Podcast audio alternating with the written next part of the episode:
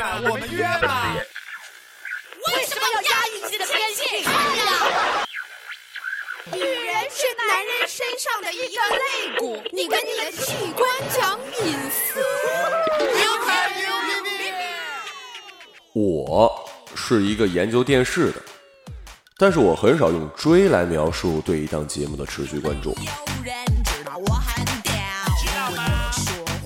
我对辩论并不感冒，有时甚至觉得那些为了立场振振有词的人是心思诡异的偏执狂。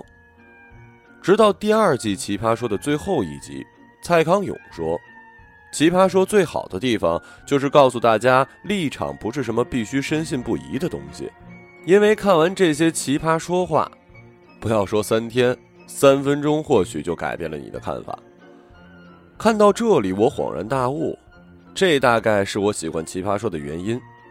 在这里，你终于不用再做回那个一天需要假装一万次高潮的自己。你习惯了拿了绩效奖金，不情不愿地邀请一帮认识不认识的同事吃大餐，觥筹交错间还要感人肺腑地希望大家专挑贵的吃。你习惯了跟甲方写一份总字数一百来字的电邮，而您却占了五十个字符，按出发送键后根本无法直视那个唯唯诺诺的自己。你也习惯了在微博上对所有公共事务热切关注以及积极的表达，为做好一个四有的键盘党操碎了心呢。习惯了成为大多数中的一员，生活快感也随之渐失，分分钟要配合着激情，佯装着高潮，感觉日子活生生成了爱情动作片儿。我忽然想起很久以前看过的一部绘本。叫做《寻找一年甲班三十四号》。书里有一个不太喜欢学校的小朋友三十四号，老师责备他，父母惩罚他，同学排挤他，最后还弄丢了最要好的小伙伴小蝌蚪小黑。后来就出现了一个一模一样的小孩，代替三十四号回学校。他成了一个再普通不过的人。不容易被记得，也很难被忘却。在这样的体制下，好好背书、用心考试，循着大人的期望慢慢长大。而现在，正对着电脑敲击着键盘呢。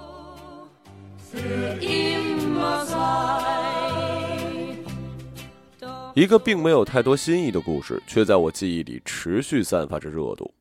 它告诉人们成长的不易，却被我读出了些许的羡慕。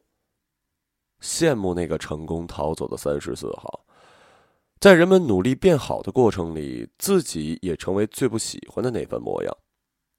这是无数人残酷青春的现实终点，我也不例外。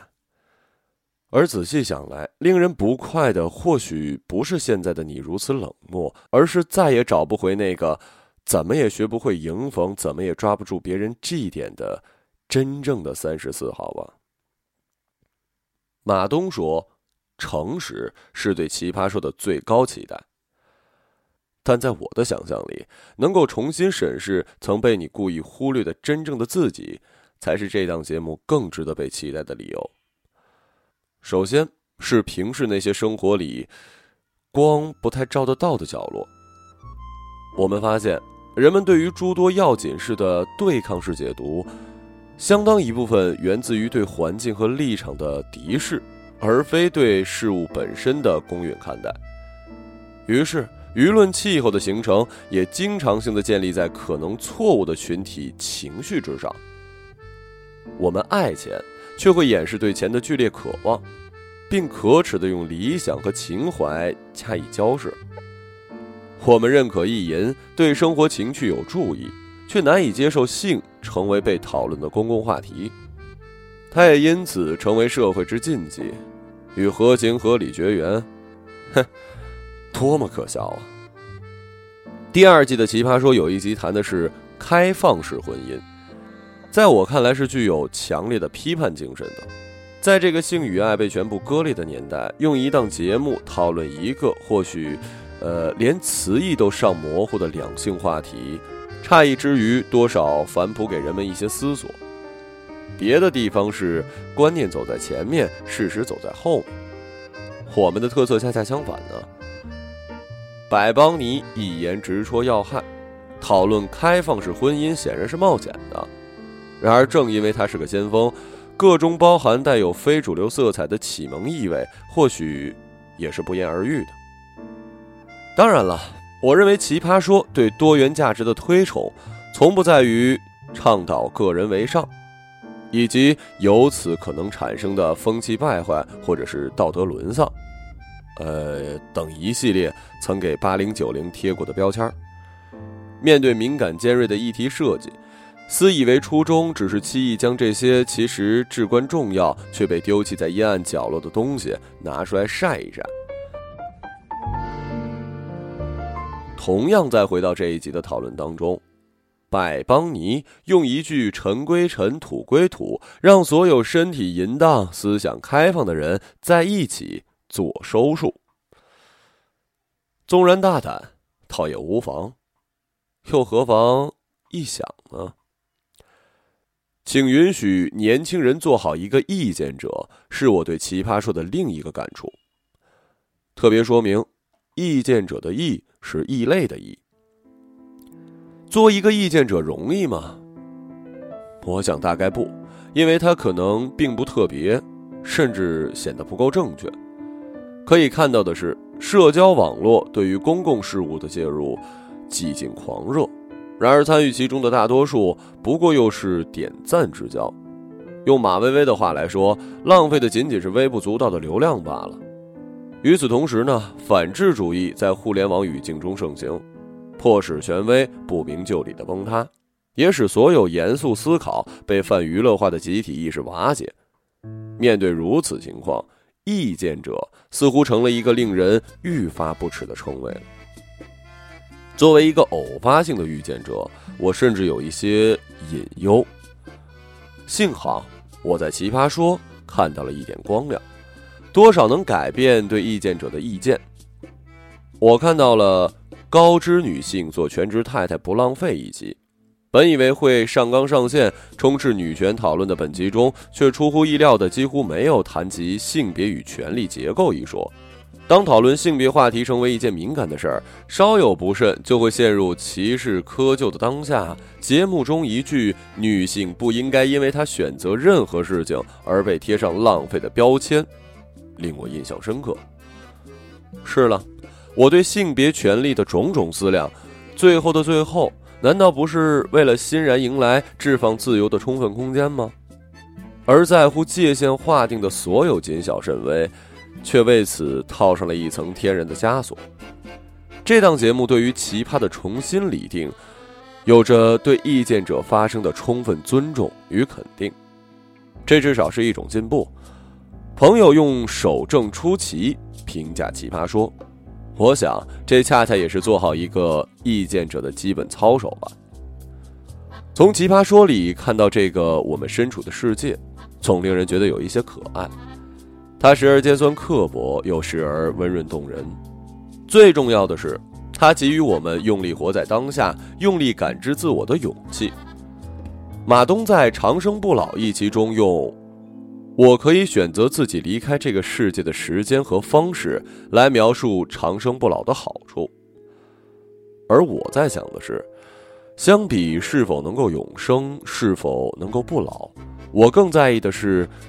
是否能够永远年轻，永远怀着一颗真诚与热爱的心，去直面这个世界朝我们扑面而来的千军万马？前些日子看到毛尖老师一篇追忆八十年代的文，他用“乱而不淫”描述了最好的八十年代。读文时刚好在看《奇葩说》的最后几集，我便不自觉的有所移情。是不是我们对《奇葩说》的喜爱，多少源自于它呈现出乱而不淫的感受呢？也许有一天，当《奇葩说》不再如眼前一样炙手可热，我们也会像缅怀八十年代一般，记起这个时代里那些有点特别的声音。我经常会在看《奇葩说》时产生诸多的表达诉求，它让我感到了热血，这大概就是真正意义上的草根狂欢。相比超女所处的电视时代，因为互联网的介入，做一档形式简单、内容尝新的节目，成了一件既纯粹又稀缺的事儿。所以说，眼下大家看到的或许是一篇不怎么电视评论的电视评论，无关立场，无关技巧，更无关那些枝蔓纵横的电视规则。我仅是以单纯的粉丝视角写了写这档不知有趣的节目。节目终究是节目，它对人的含化毕竟是有限的，而从中油然而生的那种对找回三十四号的热望，却一定是真真切切的。蔡康永在节目当中说：“幸福感的一个标准是可不可以常常保持对不喜欢的事情说不要。”在那些永远拒绝不完的对生活伪装出的高潮里，能不能有那么一丁点的力量，令你做回那个有点自我却善良真挚的自己呢？《阿甘正传》里有一段话，我一直记得：你以后想成为什么样的人？什么意思？难道以后？我就不能成为我自己了吗